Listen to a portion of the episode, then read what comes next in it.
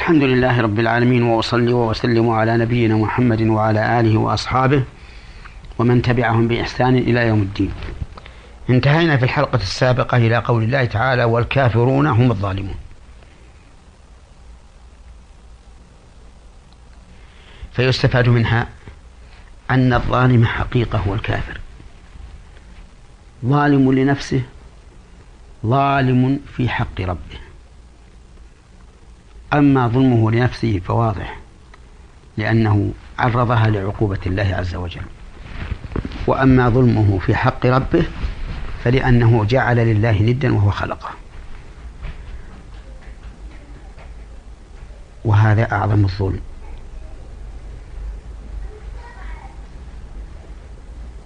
قال بعض أهل العلم الحمد لله الذي لم يقل والظالمون هم الكافرون. لأنه لو قال هذا لكان كل ظالم كافرا. لكن قال الكافرون هم الظالمون. فإن قال قائل ألا يوجد ظالم غير كافر؟ قلنا بلى.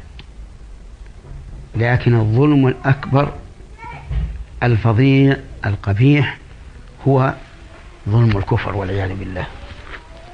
والظلم درجات كما أن الإيمان درجات والعمل الصالح درجات. ثم قال الله تعالى الله لا إله إلا هو الحي القيوم لا تأخذه سنة ولا نوم له ما في السماوات وما في الأرض.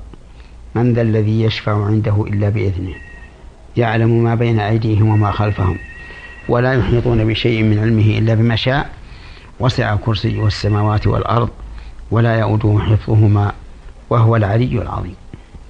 هذه آية عظيمة. هي أعظم آية في كتاب الله. سأل النبي صلى الله عليه وسلم أبي بن كعب أي آية في كتاب الله أعظم؟ قال يا رسول الله آية الكرسي.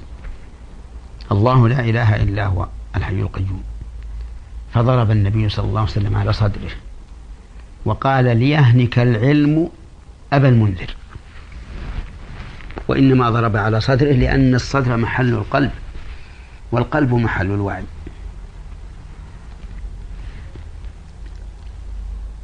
هذه الآية لها خصائص.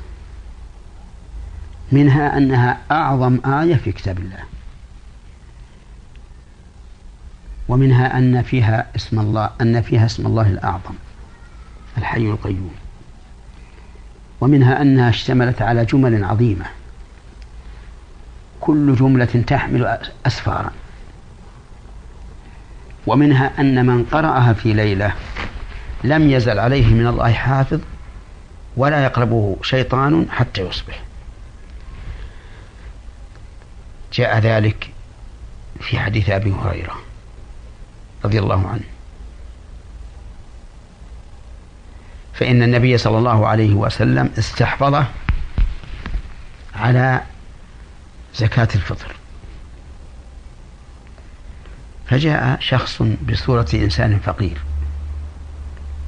فأخذ من الطعام فأمسكه أبو هريرة وقال لأرفعنك إلى رسول الله صلى الله عليه وسلم. فادعى هذا الرجل فهذا الشخص أنه فقير وذو عائلة. فرق له أبو هريرة وتركه. فلما أصبح أبو هريرة ذهب إلى رسول الله صلى الله عليه وعلى آله وسلم. فقال له أي النبي صلى الله عليه وسلم ما فعل أسيرك البارحة؟ لأن أبا هريرة أمسكه أسره ما فعل أسيرك البارحة؟ قال يا رسول الله ادعى أنه فقير. وذو عيال فأطلقته قال إنه كذبك وسيعود. يقول أبو هريرة فعلمت أنه سيعود. لأن النبي صلى الله عليه وعلى آله وسلم قال سيعود. فعاد في الليلة الثانية.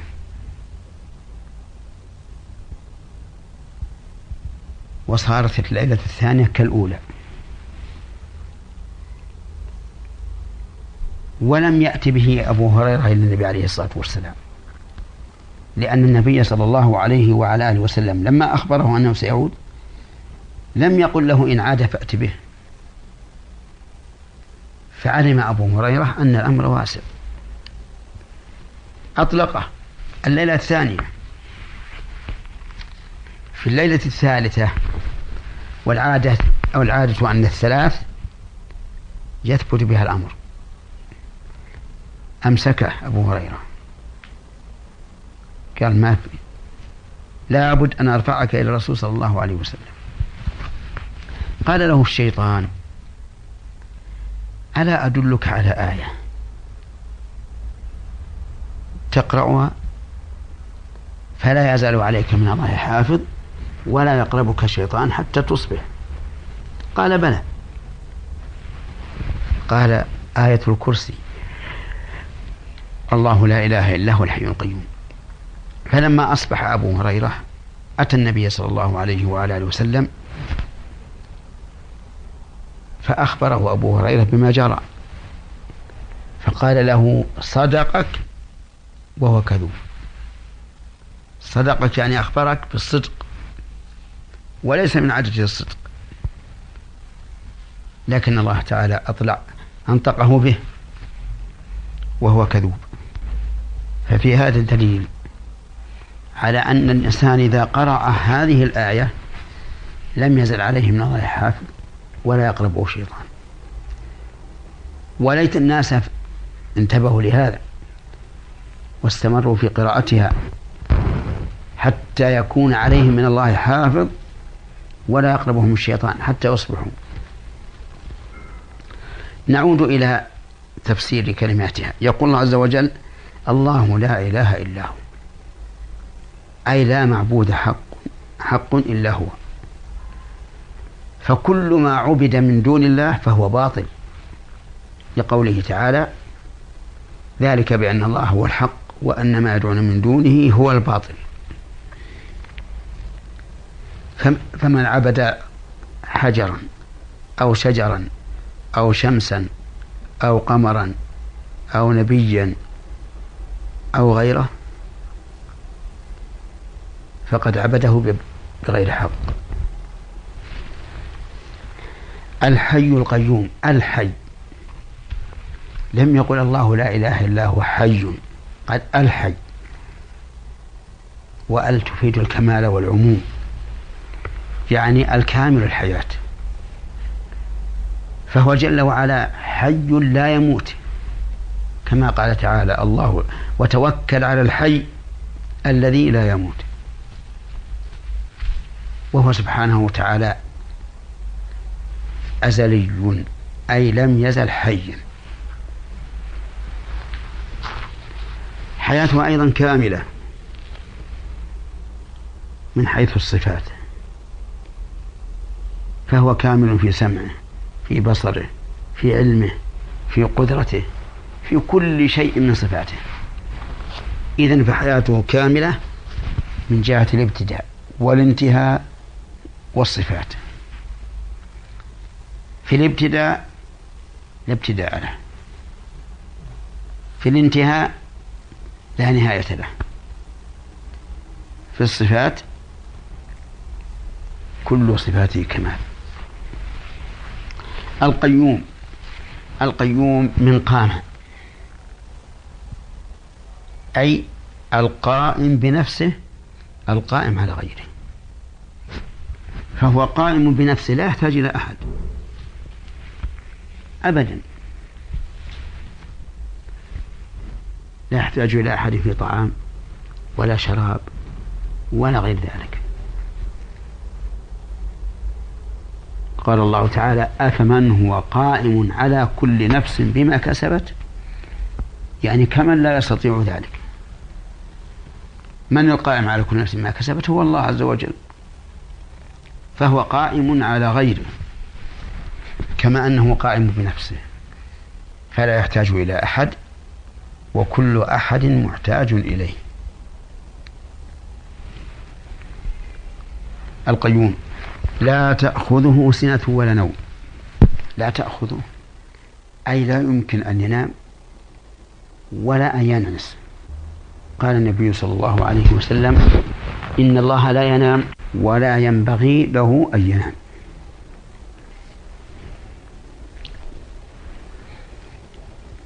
له له ما في السماوات وما في الأرض. له وحده. وإنما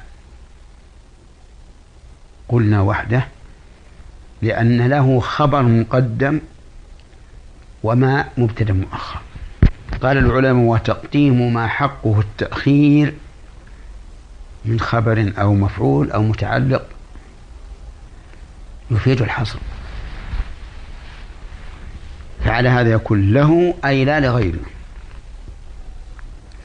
ما في السماوات وما في الأرض. ما في السماوات. من أعيان وأوصاف. ولهذا جاءت ما دون من؟ للإفادة إلى كل ما في السماوات والأرض. من أوصاف أو أعيان.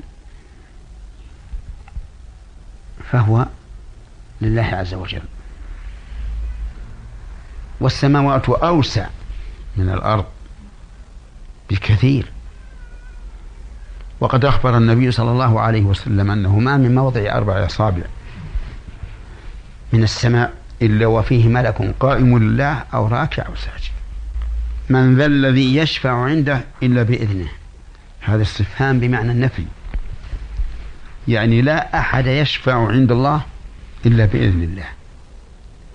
حتى الوسطاء الذين يريدون الخير لغيرهم لا يمكن أن يحصل لهم ذلك إلا بإذن الله. من ذا الذي يشفع عنده إلا بإذنه. ثم قال يعلم ما بين أيديهم وما خلفهم. ويأتي ذلك في الحلقة القادمة إن شاء الله تعالى. والسلام عليكم ورحمة الله وبركاته.